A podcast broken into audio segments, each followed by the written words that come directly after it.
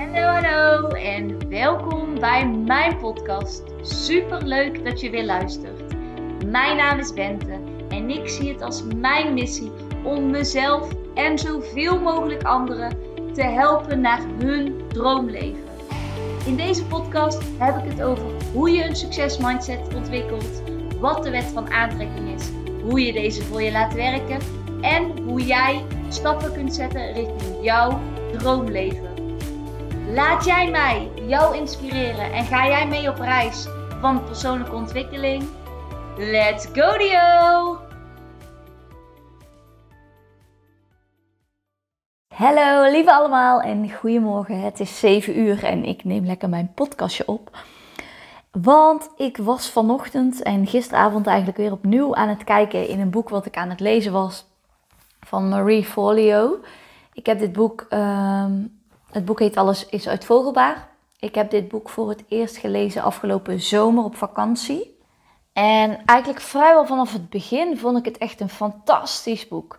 Het is een boek wat heel erg gaat over mindset, maar het combineert eigenlijk alle dingen die ik interessant vind. Van een stukje spiritualiteit, een stukje wet van aantrekking, maar ook echt gericht op mindset. Ik vind het echt een super goed boek. Ehm, als ik ook een boek ga lezen, ga ik heel vaak dingen markeren. En in dit boek heb ik uh, echt het halve boek gemarkeerd. En ik ben nu eigenlijk terug aan het kijken, gewoon al screenend over de pagina heen. En alle stukken die, die ik heb gemarkeerd uh, nog een keer te lezen, omdat er zoveel waarde in dit boek zit. En ook uit elke hoofdstuk of uit elke paar pagina's, daar kan ik weer een uh, podcast over opnemen. Dus verwachten nog maar wat meer podcast hierover. En die van vandaag die gaat misschien vrij confronterend en hard zijn. Maar ik wil je toch graag meenemen in een stukje van mezelf en een stukje uit het boek. En dat is namelijk in hoofdstuk 4. Start ze met: Stop met die smoesjes. De ergste leugens zijn de leugens die we onszelf vertellen.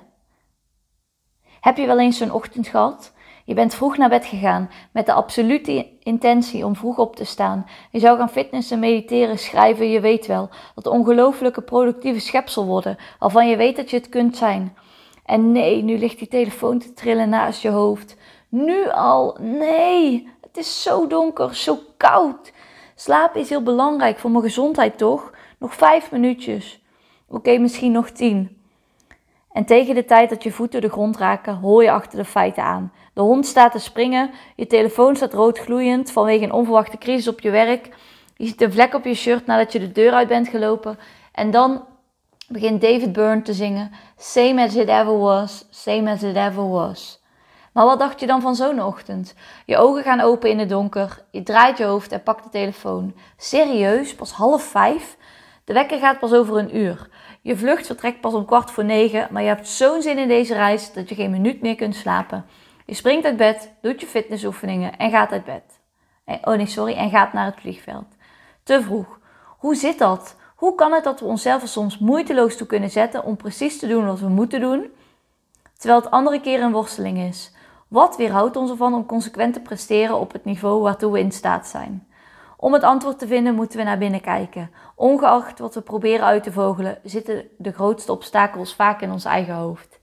Nou, dit stuk, ik denk echt serieus, als je 17 miljoen mensen in Nederland, oké, niet 17 miljoen laten kinderen even achterwege, maar vraagt of ze dit herkennen, dan herkent iedereen dat. Dat de ene dag kun je iets moeiteloos doen en de andere dag gaat het echt voor geen meter.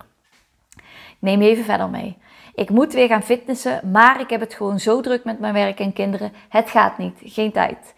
Mijn financiën zijn een puinhoop. Wat ik ook doe, ik krijg er geen grip op. Ik ben gewoon geen getallenmens. Ik wil echt graag die cursus design gaan doen. Het zou de ingang kunnen zijn naar een heel nieuwe carrière. Maar het is te duur. Ik kan het me niet veroorloven. Ik zou willen dat ik een bijzonder iemand ontmoette, maar ik heb geen tijd om te daten. Ik ben te oud en bovendien, alle goede exemplaren zijn al bezet. Klinkt dat bekend? Ik steek mijn hand op. Want ik heb dit soort dingen wel tegen mezelf gezegd. Vele keren. Maar de waarheid is, een van de grootste obstakels die ons tegenhoudt, zijn dit soort smoesjes. De leugentjes die we onszelf vertellen, die begrenzen wie we zijn en wat we uiteindelijk bereiken. En nu weet ik dat dit triggerend kan zijn, want dat jij denkt, maar dat is geen leugen, dat is gewoon zo. Maar het is uiteindelijk een overtuiging, het is een waarheid die je jezelf dag na dag na dag hebt verteld, misschien heb je hem wel overgenomen van je ouders, uiteindelijk is dat je waarheid geworden. Maar overtuigingen zijn ook een keuze. Jij hebt ook een keuze om daar wel of niet iets mee te doen. En dat is wat we soms een beetje vergeten zijn. Maar goed, we gaan verder. Het is tijd om jezelf uit te dagen en alle manieren waarop je jezelf voor de gek houdt bloot te leggen. Zodra je onder ogen gaat zien hoe slap jouw smoesjes eigenlijk zijn, krijg je niet alleen een enorme hoeveelheid energie terug, maar ook je vermogen om te veranderen. Twee keer twee woorden die korte metten zullen maken met je slappe smoesjes. Laten we om te beginnen nog eens kijken naar je taal en twee keer twee veelgebruikte woorden die je vermogen om eerlijk tegen jezelf te zijn te vertroebelen. Te vertroebelen. Die twee keer twee woorden zijn kan niet en ga niet. Ik heb hier al eerder een podcast over opgenomen en ik vind deze zo sterk. Dus take notes, luister het opnieuw. Echt, schrijf het op, want dit is zo mijn waarheid. We denken eens hoe vaak één of andere variant mensen van het volgende zeggen. Ik kan niet elke dag beginnen met fitnessoefeningen. Ik kan geen tijd maken om te schrijven. Ik kan haar niet vergeven wat ze heeft gedaan. Ik kan die baan niet aannemen, het is aan de andere kant van het land. Ik kan niet om hulp vragen. Ik kan niet om promotie vragen. Ik kan dit project niet lanceren, want de baas vond het niet goed. Ik kan niet die cursus gaan doen, die taal leren, dat bedrijf beginnen, want dat kan ik niet betalen. Het probleem is 99% van de keren dat we zeggen dat we iets niet kunnen doen, is kan niet een eufemisme, dus hetzelfde voor ga niet. Wat betekent ga niet? Ga niet betekent dat we niet bereid zijn. Met andere woorden, je wil het niet echt. Je wil het werk niet doen. Je wil het risico niet nemen. Je wil geen ongemakkelijk gevoel of ongemak. Als prioriteit is het simpelweg niet groot of belangrijk genoeg. Doe me een lol en ga me niet meteen tegenspreken of op zoek naar uitzonderingen, want ja, die zijn er. Als je nadenkt over de vraag in hoeverre dit misschien waar is in jouw leven, zelfs maar een stukje van de tijd, dan ontworstel je je aan de overgrote meerderheid van zelfmisleidende onzin die je tegenhoudt. Kijk bijvoorbeeld nog eens naar al die beweringen en vervang kan niet door ga niet. Dan ontdek je iets wat veel eerlijker is. Bijvoorbeeld, ik ga niet elke dag sporten. Ik ga geen tijd maken om te schrijven. Ik ga haar niet vergeven. Ik ga die baan niet aannemen. Ik ga niet om hulp vragen. Ik ga niet om die promotie vragen. In mijn leven is het zo dat wanneer ik zeg ik kan niet, ik eigenlijk bedoel ik ga niet, ik wil het niet. Ik heb geen zin om het offer te brengen of de moeite te doen om dat specifieke resultaat te bereiken. Het is niet iets wat ik graag genoeg wil, of wat ik boven mijn andere prioriteiten zet. Zeggen dat je iets wil, niet wil doen of geen moeite wil doen, maakt je geen slecht of lui mens. Het maakt je een eerlijk mens. Ik zal je uitleggen waarom dit onderscheid belangrijk is. Vooral wanneer het gaat om het inzetten van de uitvogelbaar filosofie. Wanneer we de woorden kan niet gebruiken, gaan we ons vaak als slachtoffer gedragen, machteloos ten opzichte van onze omstandigheden. Het, alsof, het is alsof we geen enkele controle hebben over onze tijd, energie of keuzes. We hoeven dan ook geen verantwoordelijkheid te nemen voor ons leven. Wanneer de woorden ga niet gebruikt, voel en gedraag je je krachtiger. Jij weet weer dat jij de baas bent over je gedachten en handelen. Jij bepaalt hoe je je tijd en middelen besteedt. Je voelt je vitaler en energieker, want jij neemt de volledige verantwoordelijkheid op het moment voor je leven zoals het nu is. Nu we het daar toch over hebben, er is één essentieel ding. En dat is dat jij 100% verantwoordelijk bent voor jouw leven. Echt. Als je één ding, als iedereen één ding zou kunnen doen, nu op dit moment in hun leven, waarop je leven, waarmee en waarop een wat dan ook, je leven radicaal kan veranderen nu nog op dit moment, is op het moment dat jij nu volledige verantwoordelijkheid gaat pakken voor jouw eigen leven. Dat je hem terugpakt bij jezelf. Het ligt niet aan externe omstandigheden. Het ligt niet aan alles wat je is overkomen. Dat gebeurt.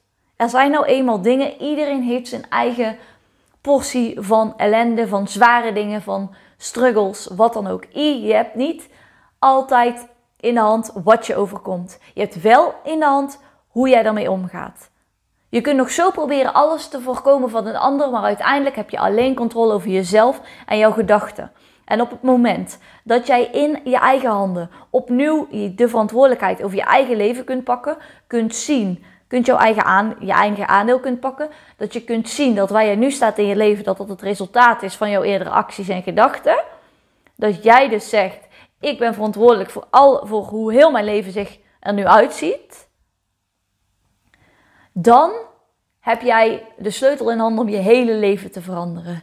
Echt, ik hoop dat je dat hier uithaalt. Nou, ik kan dit halve boek nog wel doorlezen, maar dit is echt de reminder die ik je voor vandaag wil meegeven. Jij bent 100% verantwoordelijk voor jouw leven en stop met die smoesjes. De ergste leugens zijn de leugens die je jezelf vertelt. Dus stop daar nu mee. Bedankt voor het luisteren naar deze rant en tot de volgende keer. Doei!